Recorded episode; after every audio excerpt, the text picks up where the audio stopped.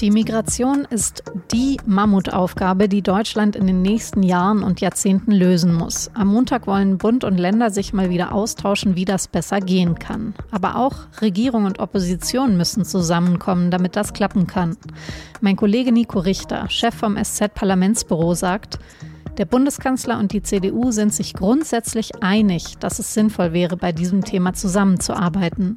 Für die CDU gibt es dabei allerdings ein Risiko.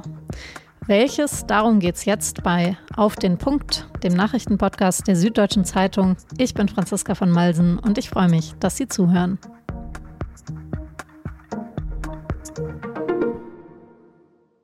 Es gibt in Deutschland diese Mega-Aufgabe, die das Land gemeinsam hinbekommen muss, die Migration. Wer und wie viele Menschen kommen, vor allem aber, wer darf dann auch bleiben? Wie laufen die ersten Jahre für die Geflüchteten hier ab? Wovon leben sie und wie schnell können sie dann auch arbeiten und damit ihr Leben selbst finanzieren?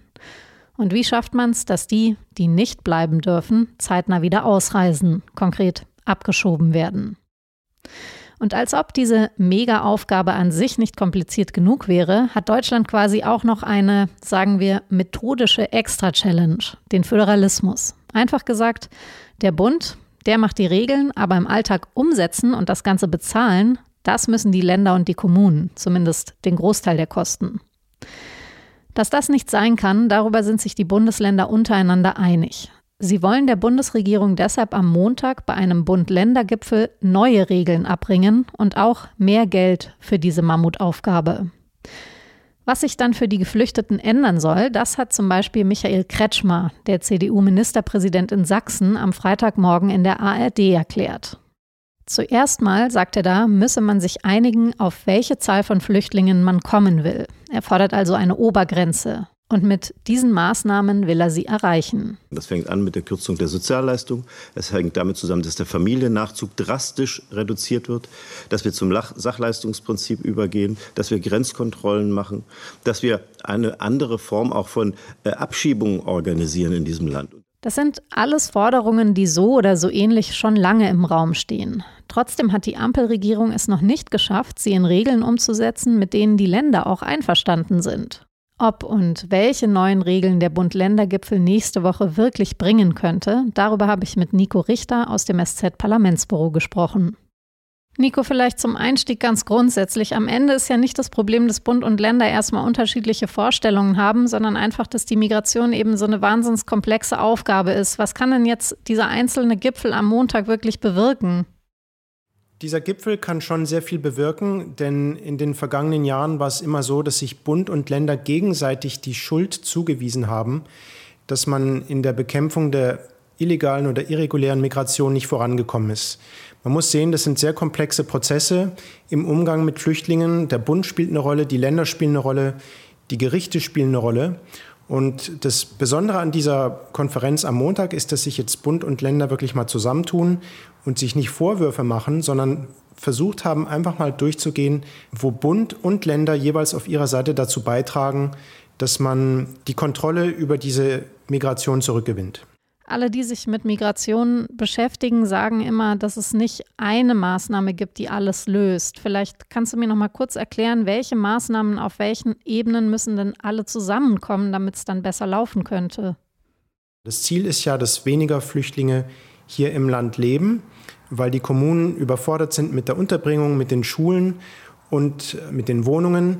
Und man möchte einfach sehen, dass diese Zahlen wieder runtergehen. Und dafür sind ganz unterschiedliche Sachen geplant. Es gibt ja jetzt einen, eine Einigung in der Europäischen Union, dass man gewisse Asylverfahren schon an den Außengrenzen abwickelt, äh, die Flüchtlinge innerhalb Europas anders verteilt. Es gibt Bundesmaßnahmen, das heißt, man macht Grenzkontrollen an den deutschen Außengrenzen. Es gibt aber auch Sachen, um die müssen sich die Länder kümmern. Und dazu gehört zum Beispiel, dass die Verfahren die Gerichtsverfahren, um äh, Asylanträge zu überprüfen und gegebenenfalls abzulehnen, dass die viel schneller laufen als bisher. Also das Ziel ist künftig, dass ein Asylantrag und die Behandlung bei Gericht innerhalb von sechs Monaten über die Bühne gehen. Okay, jetzt hast du ja gerade schon erwähnt, eine Möglichkeit ist also oder eine geplante Möglichkeit, die Asylverfahren außerhalb der EU durchzuführen. Aber was ist mit den Leuten, die schon hier sind und kein Asyl bekommen haben? Wie bekommt man die wieder zurück? Die Rückführungen in die Heimat funktionieren im Moment nicht gut, äh, weil viele Flüchtlinge, die eigentlich ausreisen müssten, weil man festgestellt hat, sie kriegen hier kein Asyl und sie haben kein Bleiberecht, man kann sie einfach nicht wieder zurückschicken, weil zum Teil äh, haben diese Flüchtlinge gar keine Papiere. Dann gibt es ein anderes Problem, dass manche Flüchtlinge, wenn sie mitkriegen, dass sie wahrscheinlich abgeschoben werden, erstmal untertauchen. Und daran will jetzt die Bundesregierung arbeiten, zum Beispiel indem sie Migrationsabkommen schließt mit den Herkunftsländern. Also die Idee ist zum Beispiel, dass man zu Marokko sagt, wir machen ein Abkommen zwischen Deutschland und Marokko und wenn es hier Marokkaner gibt, die nicht bleiben dürfen, dann nimmt Marokko die auch zurück. Und im Gegenzug bietet die Bundesrepublik an, wir ermöglichen es Marokkanern auf legalem Weg nach Deutschland zu kommen und hier als Fachkräfte zu arbeiten, äh, Geld zu verdienen und dann auch Geld an ihre Familien in der Heimat zurückschicken zu können. Diese Deals sind eine Möglichkeit, das Problem mit den Rückführungen zu lösen, aber die gibt es zum Teil noch gar nicht oder zum großen Teil noch überhaupt nicht. Das ist ein langwieriger Prozess und der wird bestimmt auch nicht so schnell Ergebnisse erzielen. Es sind ja jetzt Stimmen laut geworden, vor allen Dingen aus der CDU und CSU. Wenn die Ampel es jetzt nicht bald hinbekommt, dann wäre es doch mal Zeit für eine andere Koalition oder gar Neuwahlen. Ist das einfach nur übliches Oppositionsgestänker? Ich würde da einen Aspekt erstmal voranstellen. Der Bundeskanzler und die CDU sind sich grundsätzlich einig, dass es sinnvoll wäre, bei diesem Thema zusammenzuarbeiten. Der Hintergrund ist, was man bei den Landtagswahlen gesehen hat, dass die AfD große Wahlerfolge erzielt und dass die Umfragen nahelegen, dass das gerade im nächsten Wahljahr sich noch verschärfen könnte. Und die Idee ist, dass die demokratischen Parteien sich zusammentun und sagen, wir räumen jetzt mal gemeinsam dieses Thema Migration ab. Wir entziehen das dem politischen Streit und wir sorgen dafür, dass die politische Stimmung nicht noch weiter angeheizt wird, sondern wir lösen gemeinsam Probleme. Das soll auch das Vertrauen der Bürger in die Politik wieder stärken. Und Merz und Scholz haben sich also dazu schon getroffen, haben geredet, haben Gedanken ausgetauscht. Und wenn es gelingen würde, hier äh, die Opposition mit an Bord zu haben, wäre das natürlich für die Bundesregierung ein Erfolg, weil sie sagen könnte, wir haben hier eine große gesellschaftliche Mehrheit für unsere Reformen, also für unsere Maßnahmen gewinnen können. Für die CDU gibt es bei der Sache allerdings ein Risiko, wenn sie sich darauf einlässt, bei diesem großen Paket jetzt mitzumachen und die Zahlen gehen trotzdem nicht runter und im nächsten Frühjahr steigt es wieder massiv an mit der Migration, dann äh, würde die CDU nach ihrer Wahrnehmung dafür in Mithaftung genommen und würde dann zum Beispiel bei den Europawahlen abgestraft. Deswegen besteht da ein gewisses Risiko, wenn die Union sich darauf einlässt, dass die Sachen sich nicht so gut entwickeln und sie dann praktisch äh, mitschuldig ist. Und dann würden viele Leute wahrscheinlich erst recht die AfD wählen, weil sie denken, nur die können dieses Problem lösen. Und was glaubst du, wie die Union jetzt damit umgehen wird? Also es wird ja heute Abend ein Treffen geben zwischen Kanzler Scholz, Merz und eben dem CSU-Landesgruppenchef Dobrindt. Ist es dann genau das, worum es da gehen wird? Es wird bei dem Treffen ausschließlich um Migration. Wie das Ganze ausgeht, ist unklar, weil das kann jetzt eigentlich nur Merz selber entscheiden, ob er dieses, sagen, aus staatspolitischer Verantwortung sich darauf einlässt, mit der amtierenden Regierung zusammenzuarbeiten, obwohl er der Oppositionschef ist. Oder ob er sagt, das Ganze ist mir zu riskant, die Maßnahmen reichen mir nicht aus, darauf will ich mich nicht einlassen und wenn die Leute eine bessere Lösung wollen, dann müssen sie eben die Ampel abwählen und die CDU unter Führung von Friedrich Merz wählen. Und womit rechnest du? Das kann man im Moment überhaupt nicht sagen. Das weiß im Kanzleramt auch niemand. Das ist im Grunde eine, eine Entscheidung, die Merz für sich treffen muss. Ich weiß auch nicht, ob er sie überhaupt schon getroffen hat. Ich glaube, er würde dem Land einen großen Dienst erweisen, wenn er sich auf dieses Bündnis einlassen würde. Denn es wird ja eine große Menge von Maßnahmen diskutiert. Die kann man ja jetzt erstmal beschließen und sehen, ob sie wirken. Und es würde, glaube ich, die politische Debatte beruhigen, in der die Bürgerinnen und Bürger das Gefühl haben, es tut sich zu wenig. Man könnte jetzt ein Signal setzen, wir tun was, wir tun uns zusammen und wir machen das gemeinsam.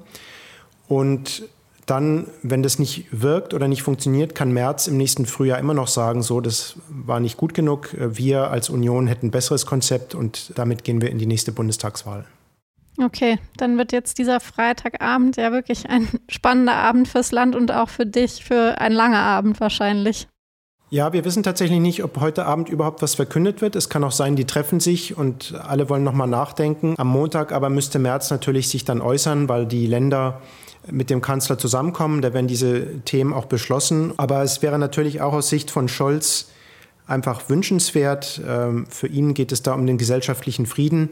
Wenn die Opposition sagen würde, das ist erstmal vernünftig, was da alles auf dem Tisch liegt, wir versuchen es mal. Und wenn es nicht funktioniert, dann werden wir als Union immer noch mal eine Alternative vorschlagen.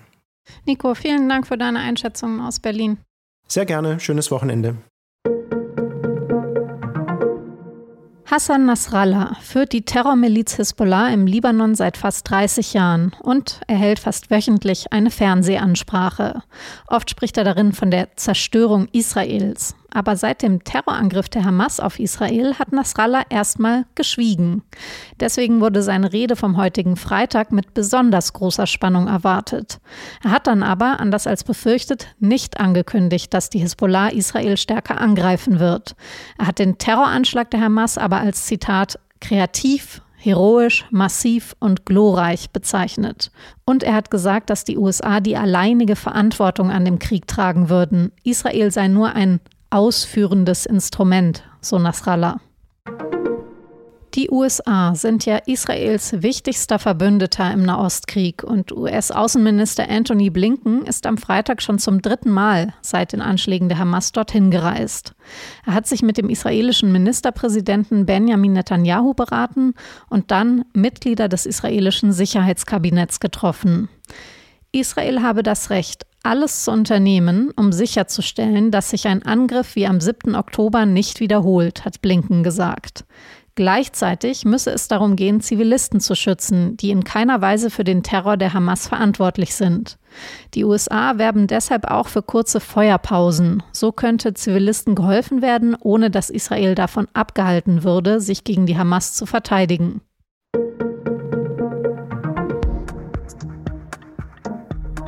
Es ist ein sehr mächtiges Gefühl und es kann entstehen, wenn andere einen verletzen. Das Verlangen, sich zu rächen. Im Deutschen gibt es dafür ja viele Worte. Die Rachsucht, der Durst nach Rache, die Rachgier. Warum dieses Verlangen ein ziemlich menschliches ist und welche Rolle es jetzt im Krieg im Nahen Osten spielt, darüber schreibt der Psychologe und Therapeut Wolfgang Schmidbauer in der SZ. Und er sagt, beide Seiten nutzen jetzt den Rachedurst für ihre Zwecke. Aber man kann eben den Kreislauf aus Verletzung, Hass und Rache auch durchbrechen und so dann die Feindschaft zwischen Völkern überwinden. Ich verlinke Ihnen den Text in den Show Notes. Redaktionsschluss für Auf den Punkt war wie immer 16 Uhr. Produziert hat die Sendung Annika Binger. Vielen Dank fürs Zuhören und bis morgen.